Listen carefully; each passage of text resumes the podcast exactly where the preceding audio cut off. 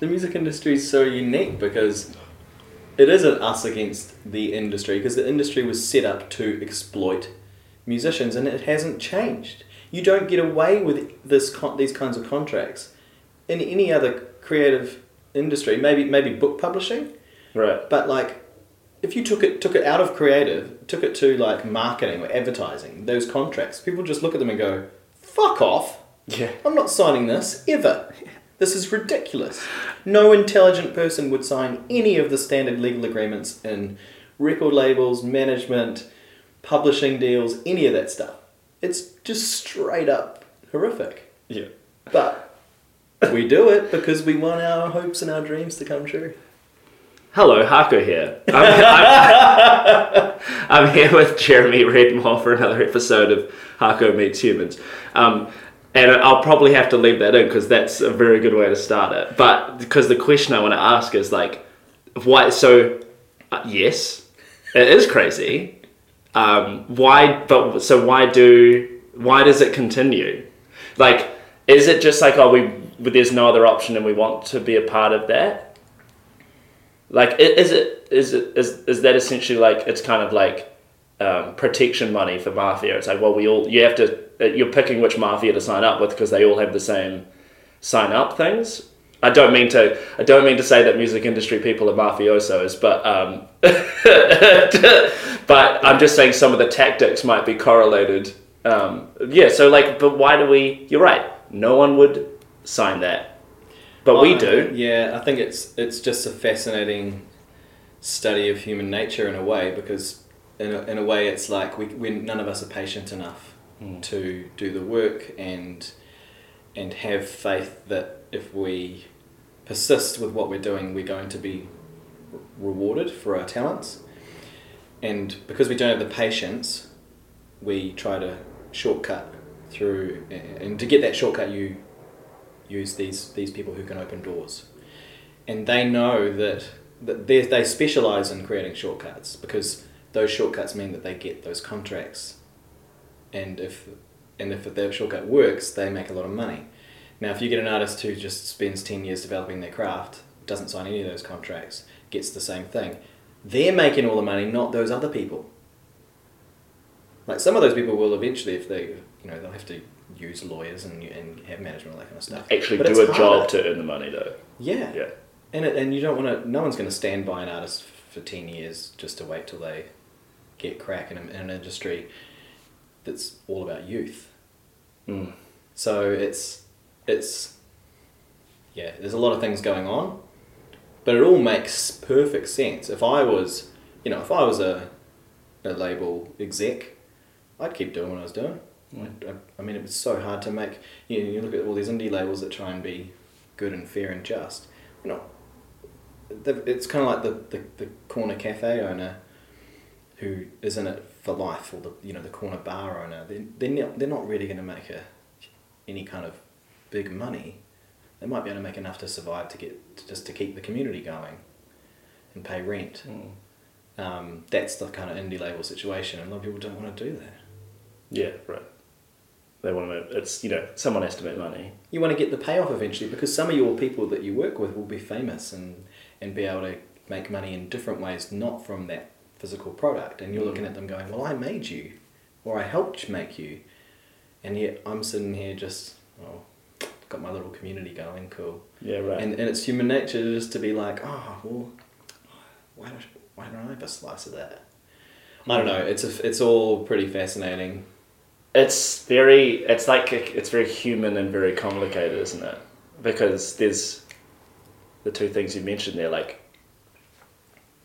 there isn't a, uh, the artists do have to take responsibility sometimes because we do. It is the enticement of the shortcut that we are actively engaging with and maybe we don't maybe it's not spelled out in such straight terms that we that's that we understand that's what we're doing but in essence that is kind of i mean you and i have both signed contracts and looking back and it's like i can see that i you know if i'd had more more faith as you say or like more patience or like a, a view on a bigger picture that might may have immunized me against a little bit of that contract stuff. Yeah, and it's also knowledge.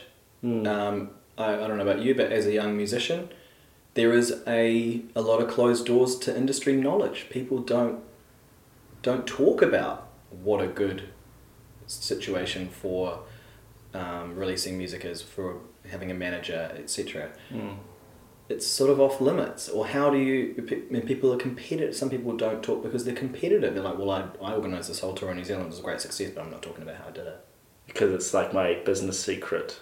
Yeah. Yeah. Um, and it's like, well, yeah, you would have made, you might have done things differently, but you don't know because everything you see in the movies and in TV shows say you sign that deal and then you stuff happens. Mm. Mm. There is no, there is no story of, of, of people. You know, it's not. It's it's not as glamorous in music to sit in a, in a studio and develop your craft for years Yeah. and slowly develop an audience through grafting out live shows around whatever country you're in, continent, and then eventually it just builds slowly to a place where you can actually survive and make money and quit your your shitty part time job. But that is what those that is what I don't know about you, but that's that's all I want to do. It sounds so boring and so great. yeah. You know what I mean? Like hearing you say that is like, yeah, that's. I can't imagine wanting anything else other than that. But putting it like that uh, kind of shows that contrasts it with how uh, the pathway in the um, industry tends to work in a completely different way. Like Yeah. you, I've never sat in a meeting with any industry pe- person who was like, "You don't need to pay me any money. You should just just do exactly what you just said." no, they don't. uh, or, or, or if it's not money, it's you sign over the, the rights to all your money. Mm.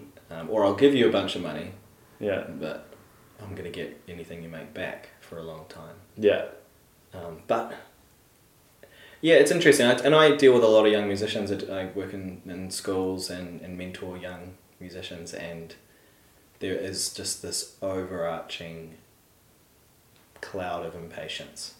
And these kids who are like 19 are going, I'm too old. I'm, I'm past it. Because they see these teenagers blowing up on TikTok or, or Right. they get, you know, um, it's like it's like oh Benny's Benny's younger than me. It's like well, there's always a Benny, Mm. But that doesn't it doesn't mean you're past it. That's like- so heartbreaking, eh? yeah, and they're so impatient. They're just like I need to find the I need to find the I need to find the deal. I need to get the deal. I need to get the deal done. Um, but they don't. They haven't even had chance to do their exploration of who they are as an artist. They think they want to sign to a to a top forty contract, but they might not be aware of what being a top forty artist and writing for top forty or not writing for top forty is, and just being plugged into that world. They might not even get any satisfaction out of that because they could. They haven't, haven't experimented and came to the conclusion that they want to make experimental ambient music. Yeah, uh, I think that's uh, because that's that's one thing. The fact that they the mentality is on them like that, which can't be great for creativity or motivation. But feeling like oh I'm, I'm past it. I can't imagine. It must be hard to sit down and write a song if you feel like you've got no chance.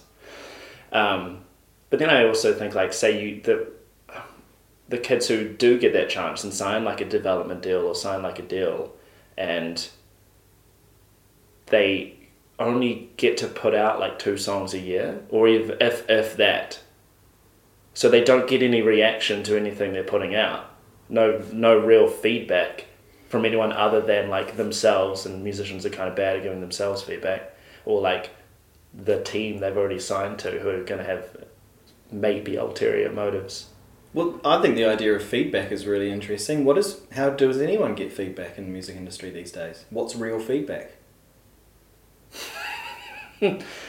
yeah Like I, I've got I've got a mate who um, wants to be a pop star, and he pays for feedback on there's a there's a uh, SubmitHub, oh yeah and you just pay for reviews and feedback, which is just bizarre. mm. Um, then, if you want to get main, like commercial media reviews, you've got probably go to go to go through a publicist, because again, that's a that's a gatekeeper. yeah And then if you go by streams, well, most of them are complete bollocks because you get on one coffee and chill playlist like me, and you've got half a million plays or whatever on a song, but it's that's not that's just some cafes playing it. There's no one going, oh, this is great. I'm to follow this Jeremy Redmore guy. I'm to go to every show because I love this song. That doesn't happen from playlisting. No. It's like, so where's the feedback? It used you used to have people going out and buying your record. They had to leave the house and buy it, Mm. and that was, you know, a physical ju- like judgment from that person to go. I'm going to go out and spend my money on this artist because I love it, or I'm Yeah. really interested in it. Now, that's not happening. So how do you know if you're doing anything good? I mean, there's all these artists who have millions and millions of streams. They'll play a live show and there's 50 people there. Mm. So do you judge it by live shows, or is that hard to get the word out that there's a live show? Like, Mm. where is feedback? Yeah, you're right. That is crazy. Like uh, the uh, where, where's the most objective standard for yourself to know where you are? Yeah, and maybe there's like some secret algorithm that that um, you know labels are using to deep data dive on stuff. But I don't think so. Yeah, I have a sense that labels still have no idea what's going on, and they're essentially doing what they've always done, which is just throwing some shit at a wall and one out of ten sticks, and then they go, "All right, how do we do that again?" yeah. But And maybe they've never had it better. They've never had it better to be able to do that. Because Yeah. now they can just pay themselves back through streams because they can have the power over putting it on a playlist which gets Yeah. Five million streams and that makes them fifteen grand back or whatever. And Meanwhile, making music has been democratized, so there's more people than ever who can who they can like trawl through and discard or pick up because there's however many songs uploaded every day to Spotify, and you know everyone can do it. You can, Fruity Loops is still free, I think, to make beats on. yeah. Man, we're such such positive uh, people. See, that's funny because I think I would think you and I are positive. Do you think you're a? Po- I think you're a positive person. Well, I think that all of this stuff we're talking about is important to keep in mind while you are creating your piece of art, hopefully. Yes. Because it comes into how you're going to release it, how you're going to approach it, um, what it means to you, what you want out of it, why you're doing it. Because if you don't know all of those things, you can't judge that um, accurately. Yeah. Do you do you think that there? Do you think it'd be more helpful to think of the music industry as like there's like the music industry is this big circle, and then there's this tiny little seed at this at, in the middle of it which we call the music industry, and essentially what that is is that shortcut industry, and they do hold all the power and hold all the institutions and hold all the traditions over it, but their whole game is convincing everyone there's a few people who are like I want to aim for that because I want to be on top of everything, but then most people have just been convinced that this tiny circle is actually the whole circle, and that you've kind of maybe what we're missing is, is is the delineation between the two of those and people understanding like there's actually two ways you can do it. You can kind of really develop your own thing and build your own thing outside of this thing, or you can engage with this core at the heart of it and here's what you're going to have to do. Because I think if that's true, why you're so interesting is that you, and from what you said just there, which is essentially like you want to ride that line between the two of them. You want to grow something, but also you think about how to engage in a way that works for you with that core at the, at the middle of it as well. Trying to find mm. like a, almost like an ethical way to be in that music machine in a sense. Do you think that's fair?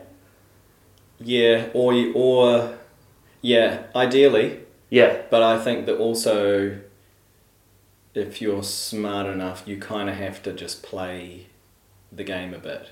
Yeah. It's kind. I can't. One way to one metaphorical comparison is, is you've kind of got this boiling hot potato that you have to pick up now and then to, to eat, or I don't know. There's there's a secret inside it, a boiling hot thing, yeah.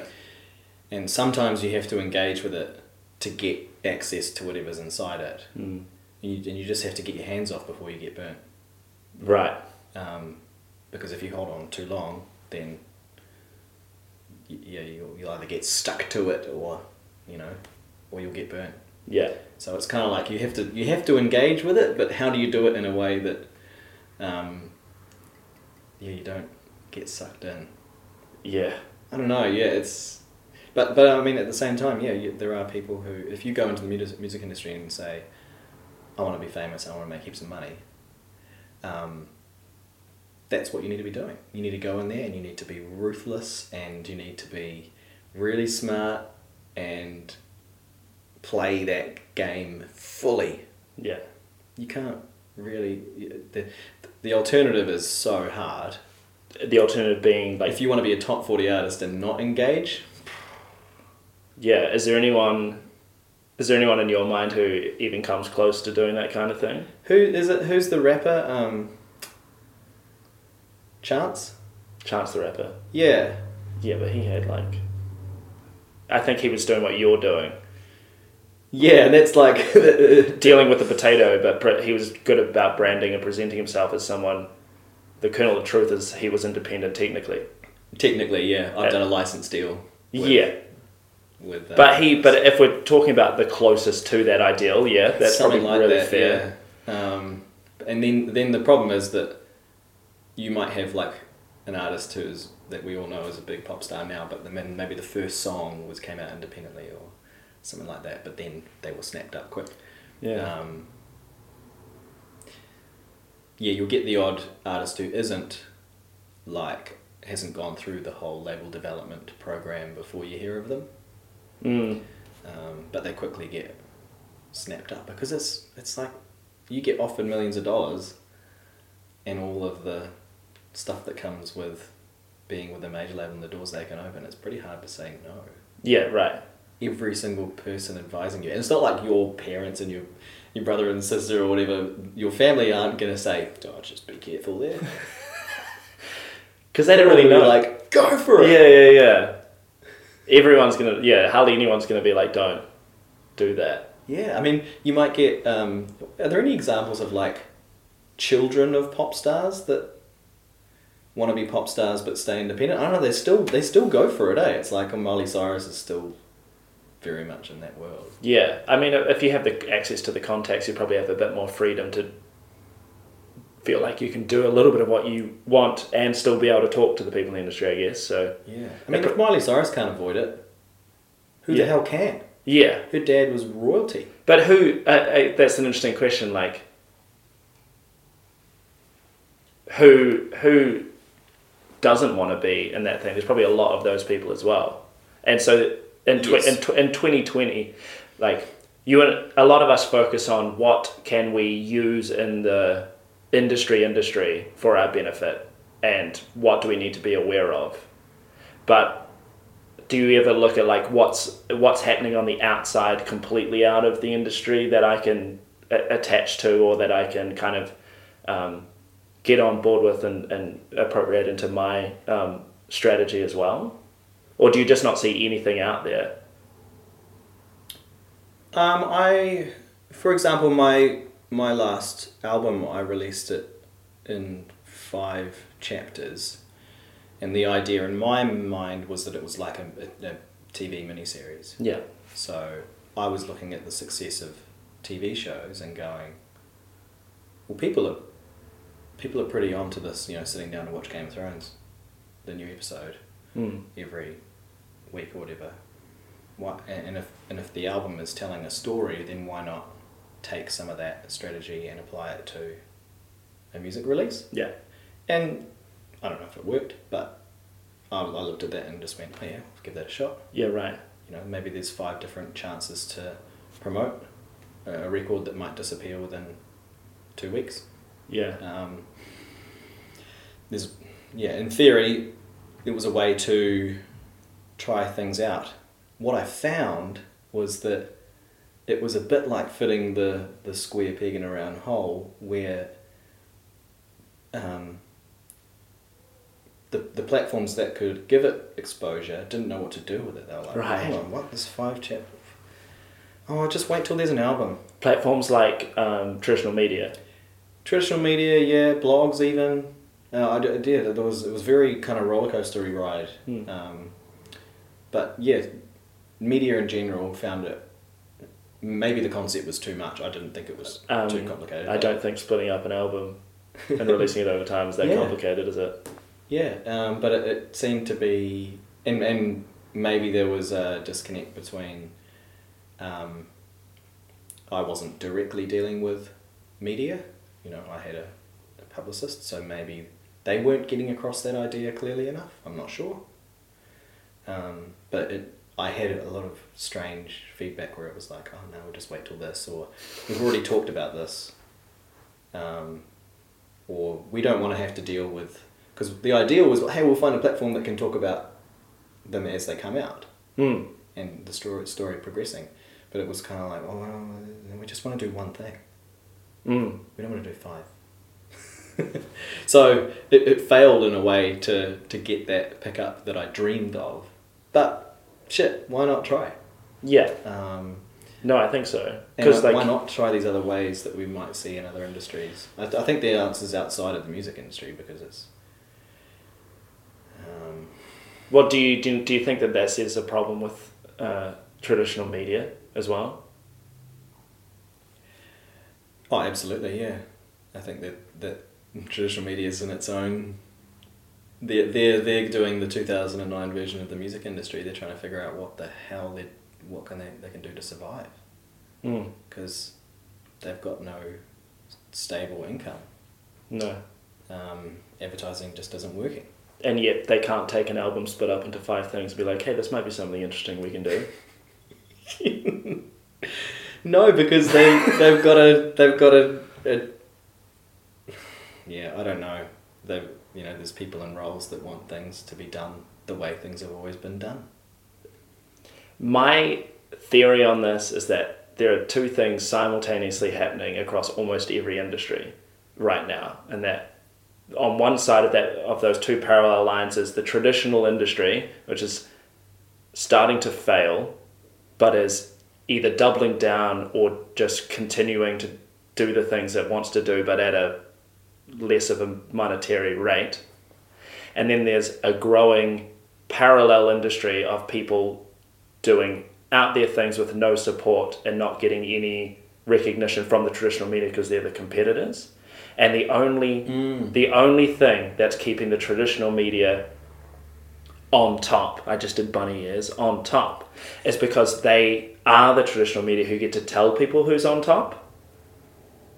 And I think that that's true for media. They go like, well, we're the media.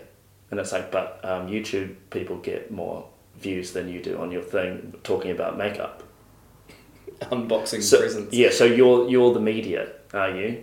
I mean, not to say anything about what comes out of Joe Rogan's mouth, but his show is the biggest media platform in the world by far. Yeah, and But- yet the media say we are the media, and they write stories about Joe Rogan's Yeah. show and go, "Well, Joe Rogan's doing this thing, and it's marvelous. Or it's horrific." No, yeah, it wouldn't be marvelous. It would be outrageous. Yeah, but they still, but they because they're the ecosystem and somehow we're still under the spell.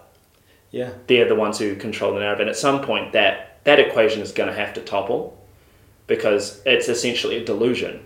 Mm. It's this the delusion that what's happening on the internet isn't what's actually real and relevant, and that this old thing is actually real and relevant. And what they do is they try and co-opt with that stuff. But I think that's happening in media, and I think that's happening in the music industry as well. Mm.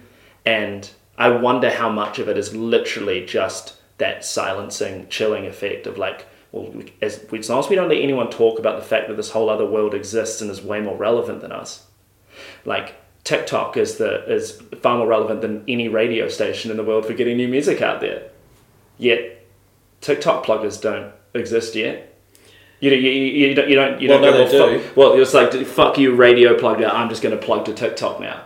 How many They- artists are doing that? Oh yeah, right. But labels are doing that, But right? they're doing it to, uh, through influencer marketing. Yeah, Yeah, which is I think a better way to go in terms of like that. That, that is actually the industry embracing the real relevant, um, yeah, influences of the time. It's not radio anymore. So someone's like, oh yeah, we, we sell to influencers. Like yeah, good. That, if I was running a record label, it's exactly what I'd do. But most of us will st- sit here and go, well, why do we need the record label to go to the influencers? Why can't we just go to the influencers? Like, why is, why, yeah, So that's that's my mate who's who wants to be the pop star. That's what he's doing. Yeah, he right. Started, he's started basically paying influencers to put his songs on their TikToks, Mm. and it's working. Yeah. Um, and he doesn't, but he still wants to get a major label. deal. He's seeing it as a way to get the attention of major labels, and then it'll all be great. But I'm like, just keep doing what you're doing. What is that other than a delusion? It's a delusion and it's a shortcut. It's uh, Right. it's it's I'll do all the hard work and then someone else will do the rest. Yeah. rather than this idea that you're going to have to keep doing hard work your whole career because that's what people do in a job. It's a job, you work and you work, and if you're passionate about it, it doesn't feel like work, but you're doing hard work. It's not like you're going to release an album through a label and then just, just go and take a bunch of acid for a week and sit on your ass Yeah. and lie in pools of money. You've got to still work. If anything, you've got to work harder. Yeah. But um, maybe people don't think that. Was there and this mentality that you have, which I think we share, did as as this did this come about by like you is it literally just like thinking about it? Or is it from your experiences going through the other way? Or uh, or a mixture of both obviously. But like what i'm saying is do you think your experience with midnight youth was necessary for you to arrive to where you are now? Or do you think we can shortcut getting the kind of experience you had and just get people to the understanding Oh, I mean, how do you Uh, how do change you- people's minds? Ah. it's it's the, the, the the secret that everyone wants to know because you know otherwise, you know, you got to create some sort of religious experience. Um, but yeah, and it's kind of like fate, God, love.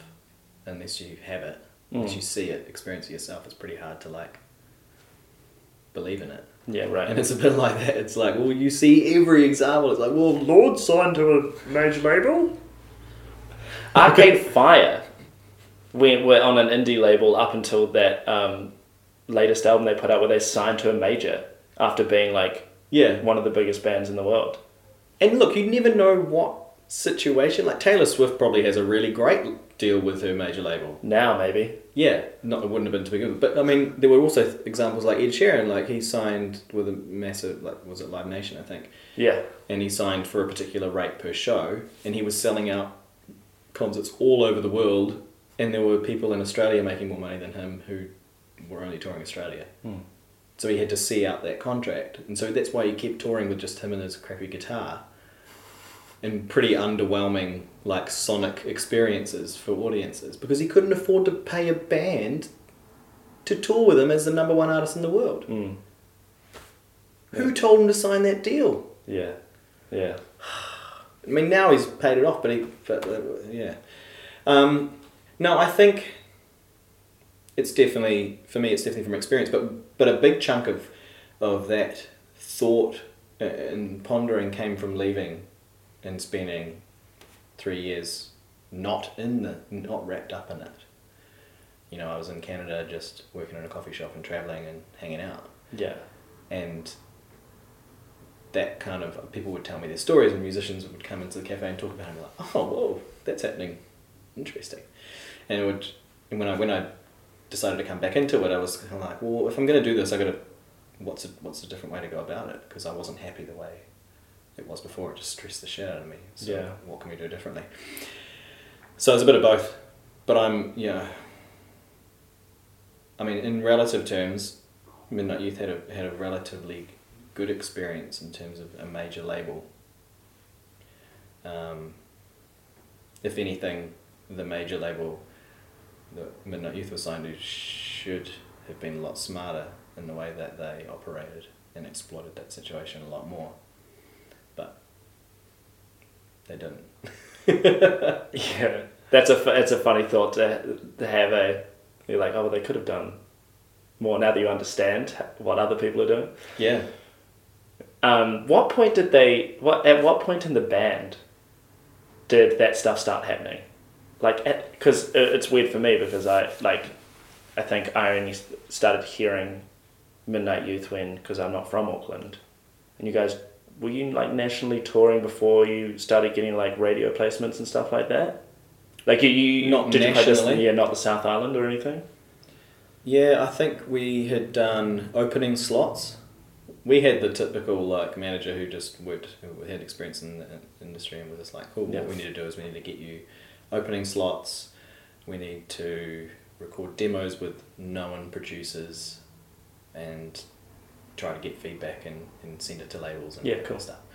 And back then, that was still a legitimate way to to find a place for your music in the mainstream world. Yeah. And the and Midnight Youth as a band were always aiming to be a commercial um, product. Yeah. We weren't ever trying like seeing ourselves as an avant-garde rock band. No. We were like, cool, we want to play to big crowds and we want to have people singing along and make them feel feel good. And so that with that intention, it made sense in 2007 to pursue traditional contracts. Yeah, right. So we, yeah, we did a couple that we opened for INXS Dope. I I Um, might have gone to that show. with with the with the The- the- uh, the- singer, the wine swirling. Was it the guy that won reality the TV show? reality? Yeah. I Yeah. think I went to that with my dad because we watched that show. so I probably saw you play there. Dude, it was hilarious. That guy. Oh, I can't remember his name now. ah, yeah, I, I should know. But it was Rockstar INXS, wasn't it? Yeah, That was the show. yeah. So we did like, I don't know, three or four of those shows. Oh, cool. That's cool. Um, and we opened for OK Go and Incubus. oh, yeah.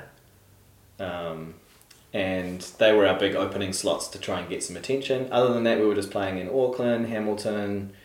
Um, yeah, probably just Auckland and Hamilton, really, that I can remember. Did you have a MySpace page? Big on the MySpace. MySpace was massive then, Yeah.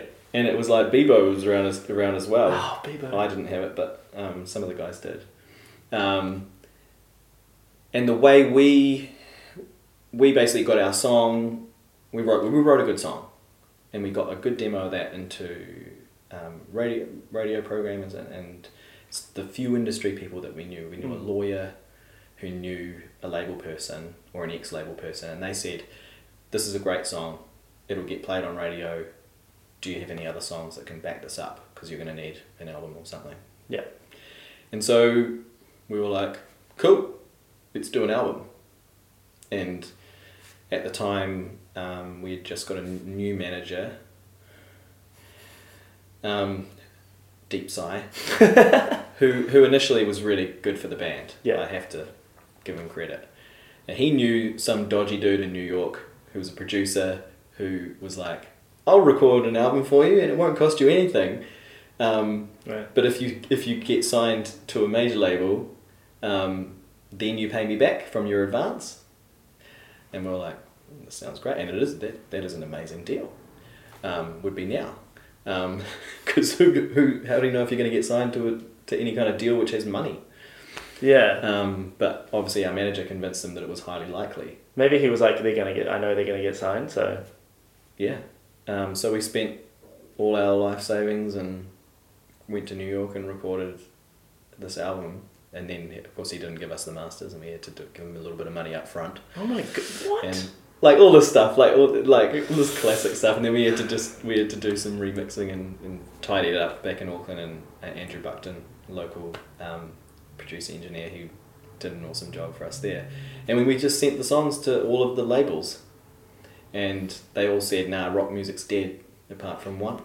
And yeah, Warner's bit bit into it. Oh, cool. And it, yeah, as soon as we released the first single, the letter, it just got swallowed up by radio.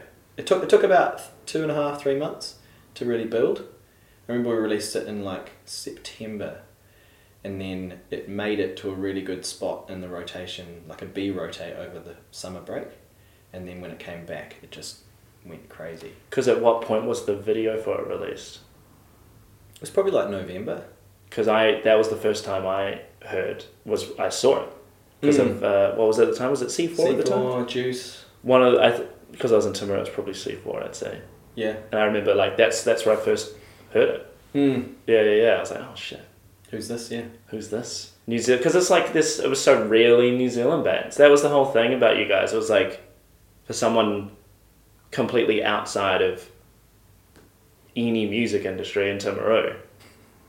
It was like you guys in Goodshirt were the only things like, like oh there are New Zealanders who actually and young ones. make music. Yeah, you know. there weren't that many young bands coming through. There was the No. Checks, um, but not in a commercial way.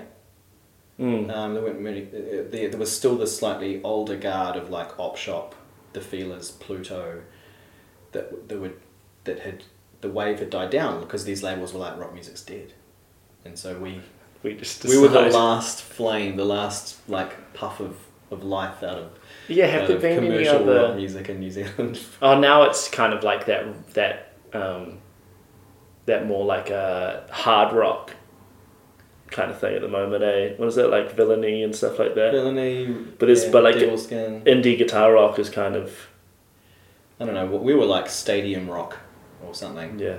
We were, yeah, but yeah.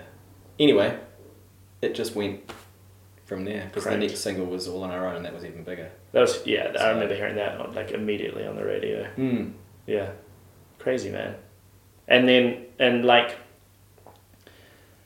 did you then have any plans at all of what you guys like wanted to do? Other like looking back on it, was it what was there like a real long term plan, or was it it was the same thing? It was like we just want to be huge. We relied on our manager and our label to be to, to guide the way forward. Did you have any musiciany mentors that you No. would No one wanted to talk to us. really? Industry hated us.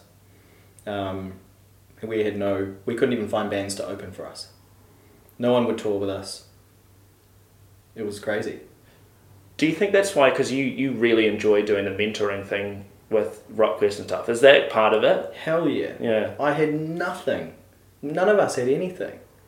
Um, it was terrible because we would have avoided a whole lot of terrible stuff if we had had someone to go to to be like, hey, does it seem right? Mm. This kind of thing. I don't. I'm not naming names, but is this this kind of thing normal? And if if we just asked, you know, anyone with experience, they would have gone, nah, Yeah. and we would have saved the eh, maybe even the New Zealand music industry could have saved hundreds of thousands of dollars that could have gone into artists that, Yeah. that we know. So, yeah. Um, Oh. yeah. So they like so mentorship then. Oh, Like, do you think it's good? Because I I don't know if that's gotten any better. I think it has a little bit. I think that that competitive nature of the industry has subsided a little bit. Um, it still exists within some some people around, but there was a it was really like elbows out when we came up. Mm. Um, it was like, no, don't come in on our patch. Um, whereas now I feel like maybe people have more of a democratized kind of approach to it. The yo- yo- young people under, you know, the, what's what's the generation after the millennials? Zoomers. Zoomers, yeah, but they're just a bit more egalitarian. They're not as ruthlessly capitalist. They're not like this is a this is a race to get first. The people that will actually, you know, support each other, and well, there's more of them anyway. And would you say there's more access points to the success they're aiming for? So there is naturally less need for competition because you can just upload to Spotify if you want to do that. You don't have to. We're not all com- trying to get the um, A and R guys to our gigs. Yeah, there, the there is a wider scope for where, where you can exist. There's less because it used to be just that there's okay. We're we only got room for three rock bands in New Zealand yeah. on the radio. So fuck you. Yeah, if you knock one off, then they're gonna be pissed off that oh, hang on, radio's not playing our songs anymore because the radio was like that. It was like, no, we've already got three bands. Uh, tick those boxes. There's no more room. Um, you've had way more experience with radio than I have. Do people in radio like music? yes, they do. Okay. They do. Uh, but there's a lot of people in radio also who who love just attention The entertainment side. in the in the entertainment side of it, yeah. Um, and they are their own personality. They are their own brands and personalities that are often bigger than all of the bands that and the, and the musicians that they're playing, and so it doesn't feel important to them to promote them because it's just like oh, who's this, this, this new little band coming Mm. through? But I am this person, and I'm, you know, rightly in a way, because they're all over, you know, reality TV shows and Yeah. they're, they're megastars in a way. But they're not the ones pulling the strings on playlists usually, Right. which is sad because disc jockeys should be the ones curating. 'Cause they're the ones Should be an talking. extension of their. They're, they're the ones talking to fans on the phone lines. They're the ones creating the shows and the products. Why aren't they the ones playing the music? Instead, Mm. there's these shady characters in the background. Shady as in we don't see them. I'm not saying that they are shady in terms of their morals, but we don't see them. And yet they are the ones compiling all of the playlists. Um, and it's fascinating that that's the case because we don't know anything about these people. Yeah. Are, are they music fans? Yeah. Do they go to gigs? Are they in touch with the music industry? Do you know who's curating, you know, all of these different commercial radio stations in New Zealand? Of course, I don't. All I know is there's a whole bunch of amazing young pop acts that are not get, getting played on radio, and I'm like, Where What's would they? going on there? Where would they? But where would they go? Who would play them? Honestly, well, no, the big the big stations can play them. It's- I, I know they choice. can technically, Yeah. but they're not gonna. Why not? they? Why not? Yeah, that's why. I mean, I would say because they don't view that as um, their role, It's not their agenda. Yeah. And I think that's that was the great thing about Kiwi FM. Uh, at at least one of the great Mm. things, was just like it, that was part of their what they saw their role to be. Kiwi FM was great, especially the last like hurrahs of it. I just thought it was Mm. amazing. Yeah, They were just like, screw it, we're gonna do all, we're gonna have it this way, and just see what happens. yeah, And it was sad that that was to actually lead to it dying, but that was when it was. I was, I that's what I was playing in the car. I was like, I'm not listening to my Spotify. Was listening to Kiwi FM. It was Yeah. great. mm. I got a lot of friends who are really attached to Kiwi FM. Yeah, because you, it was like a spot, like a great Spotify curated playlist. Yeah, except people would talk about it and you'd learn things about the bands and in between songs and you know it, it was this augmented playlist which is what radio should be It kind of felt like, and I think RNZ does a little bit of this too, where it kind of felt like a home for music that didn't have any implied status attached to it.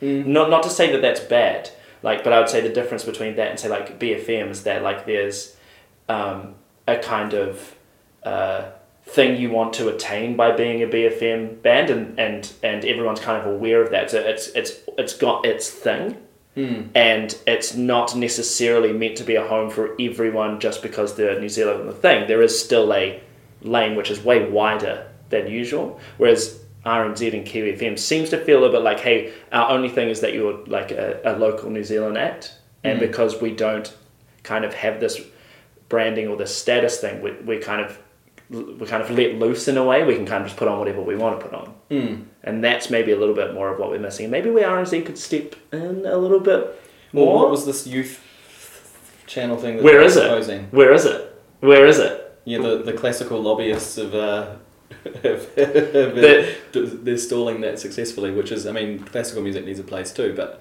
um, is that or is that just the last throes of a of a dying or a, a genre that doesn't need doesn't justify that exposure these days I won't be made to say that out loud because that would be a very personal opinion. But I think you could say that the two things that I found the most interesting there um, was I found out that uh, classical music and concerts get a lot of funding from the government. I had no idea about.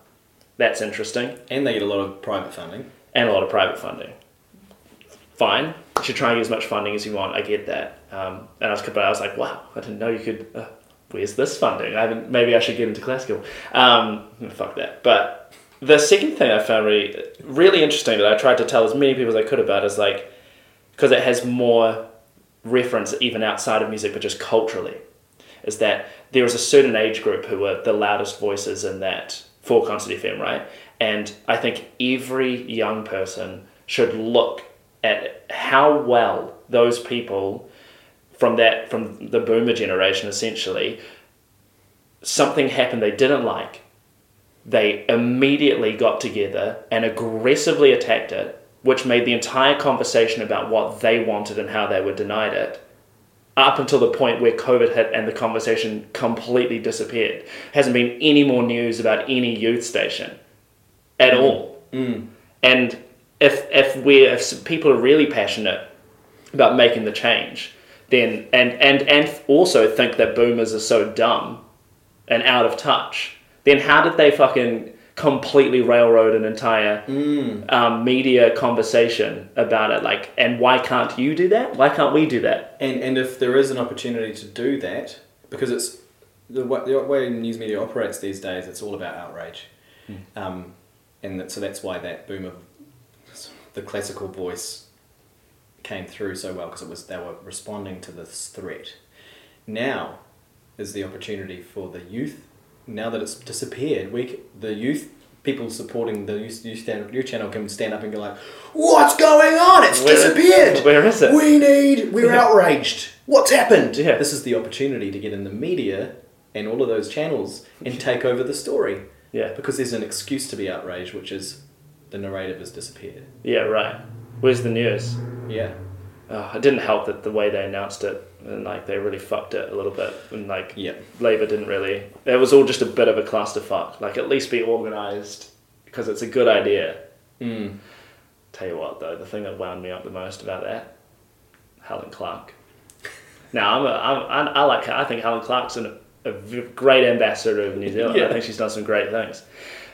But she tweeted or said something like, um, th- essentially implied that getting rid of classical FM is the like hollowing out of our cultural um, importance. Like as if like classical is some kind of like it was just a pure elitist art argument that like well this is proper art, and we're gonna give it to this slosh. And and and essentially presented herself as the savior of proper art and music in in New Zealand, completely uh, 180ing from her her opinion on Eden music at Park at Eden Park, which is not allowed, not even for a charity event because it will annoy the people in the area. So um, she's such a great supporter of arts that it's only got to be heard in concerts and not anywhere else where the public can get at it. I don't know. That really fucking annoyed me. I'm still fired up about it. Yeah, I mean it is interesting. What's what's like a, a similar um, part of the culture cultural worlds that has that has disappeared in the past? You know, because it, it every, everything has its time. Barbershop. You don't hear barbershop on the radio. But I mean that was because classical music at one time was the dominant form of music in Mm. the world. I don't think barbershop quite was, but No, I just love barbershop. yeah. no, in terms of not necessarily trends, but um, you know, government is supporting this thing, um, and usually government supports a thing because it has an audience, or it has attendance, or it has people relying on it for something. Should the government be supporting class? It's like should the government? We're getting. I like it. Hey, controversial, but we can do whatever. for example, say the government funded the church, Yeah, uh, the Anglican Church in Taranaki, which I know is on its last legs. yeah. They just can't get people turning up. So, would the government keep funding that, or would they say, ah, we don't need to do this anymore, it's not important enough? Should but we if they got lobbied, Yeah, you know, what at what point do you say, yes, religion was important to this region at one point, and maybe it required government support or funding or whatever. But at what point do you say it's not important anymore? where's the role of relevance versus money? Like money spent. have you ever been to a symphony? It's not my bag.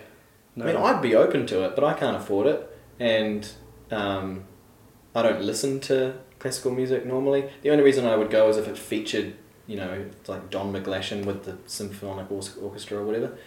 Like I'd, I'd go and An see, interesting, relevant event. which they do do. Yeah, and Philharmonic. uh, they do great stuff. Yeah. But that's not what we're talking about with Concert FM. No, they don't. Ha- they don't put that stuff on. The Concert FM is not trying to modernize themselves. Uh, yeah, and here's some two two real quick points because uh, I remember thinking a lot about this. One, the arguments I saw was uh, we um, we're you can't get rid of us, so you can't stop our funding because we're extremely successful. And I'm like, okay, well, if you're extremely successful, you should have no problem surviving without funding. Why are you so irrelevant then? But that argument does not make sense. And then the second one was it is in the charter of RNZ to prioritise a certain amount of New Zealand music. New Zealand made music, not New Zealand performed music. Music from New Zealanders. What does the classical music on Concert FM play? They play music from Europeans. Mm-hmm. And, only Europeans. and I'm sorry, I'm sorry, but it it is not about who's performing it. It's about where the piece of music came from. So you're not the, the whole thing is the whole reason they said in the original article. We've always struggled with the fact that Concert FM classical does not align with our charter we've been given by the New Zealand government. Yes. You know, Yeah. And and you come. I'm not. You don't even have to argue like that. It doesn't have to come from my personal opinion that I think it's kind of boring trash, right? Because it's not about taste. It's about how relevant is it to.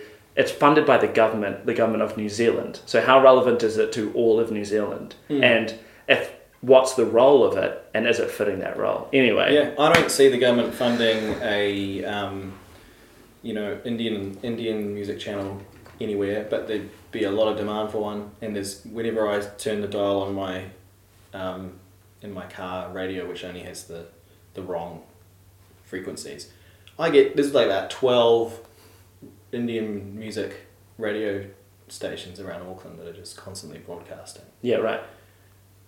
There's only one concert. There's only one class. It's not like there's all these startups around Auckland playing classical music, going, "Oh, yeah, there's big demand for this." Yeah, right. But the government isn't, isn't supplying that niche, No so why should it supply this? tradition, Yeah, and very angry older people. with lots of money. with lots of money, with lots of money and houses. anyway,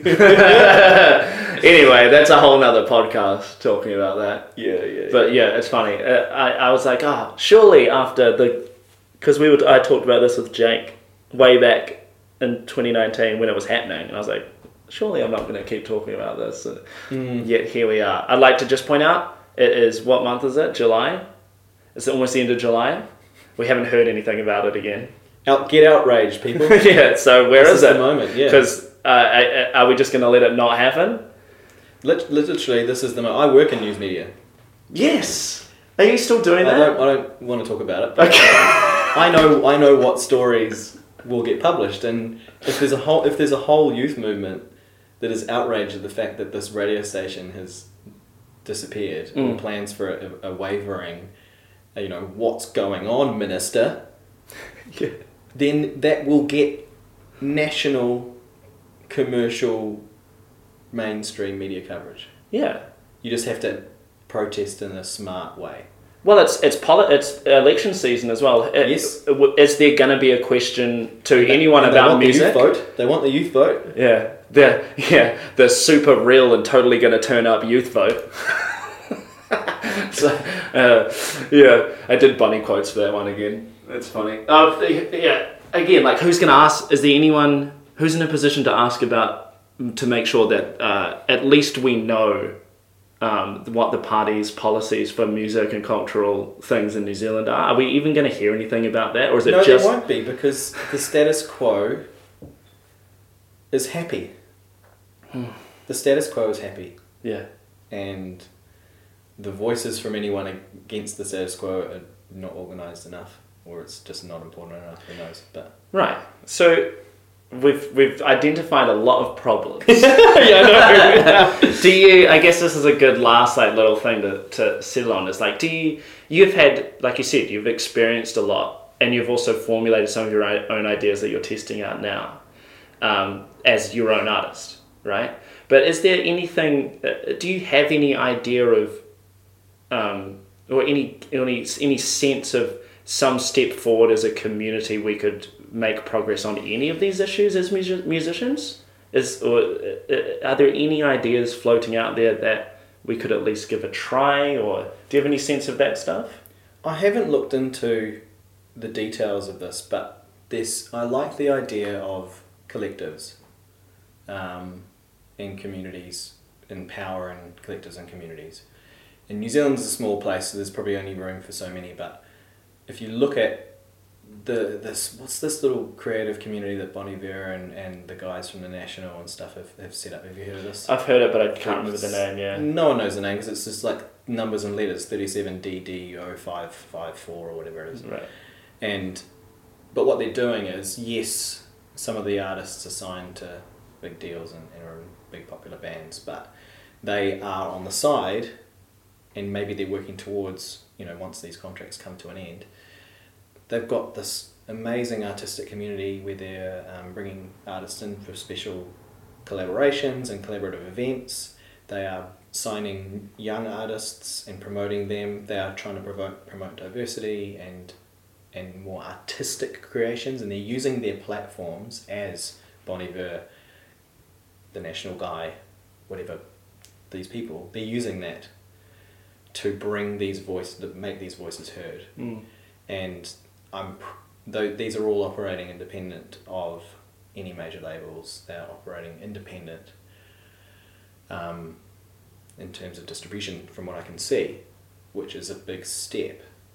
They're probably using publicists and bits and pieces. But you'd hope also that the kind of contracts that they're signing um, are not as exploitative as others. They're not like, we, we need you for the rest of your career.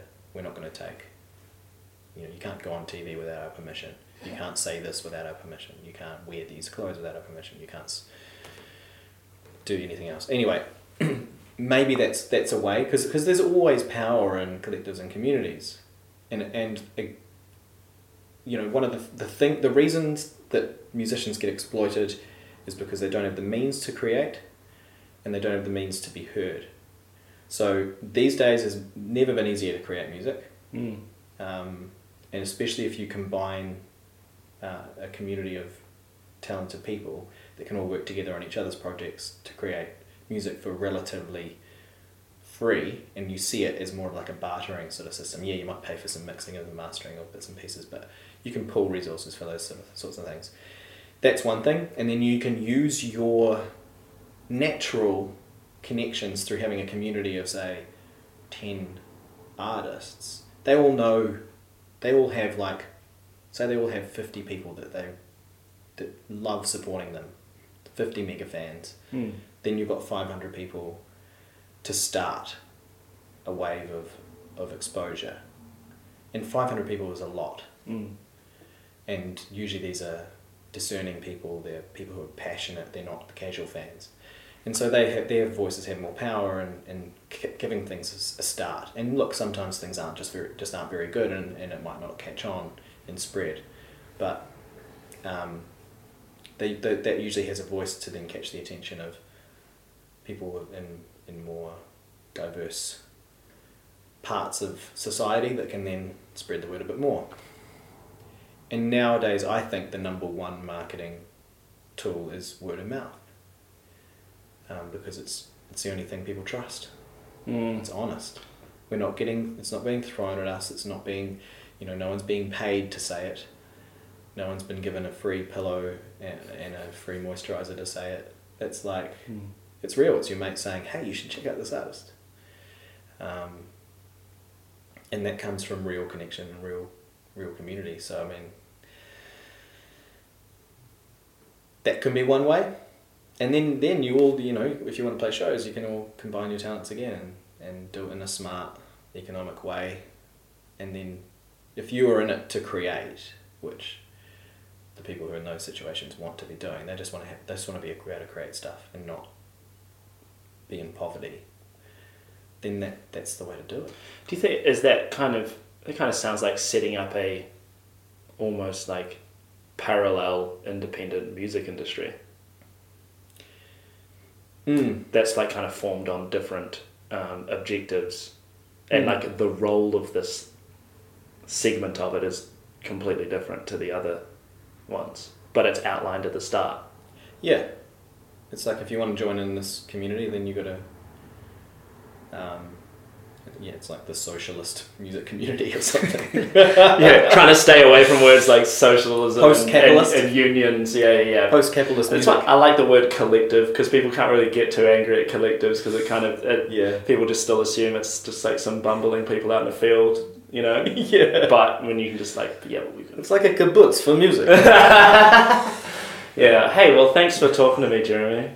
no worries. Thanks for having me. Was Yeah. good talking. It was good talking. I hope it wasn't too negative.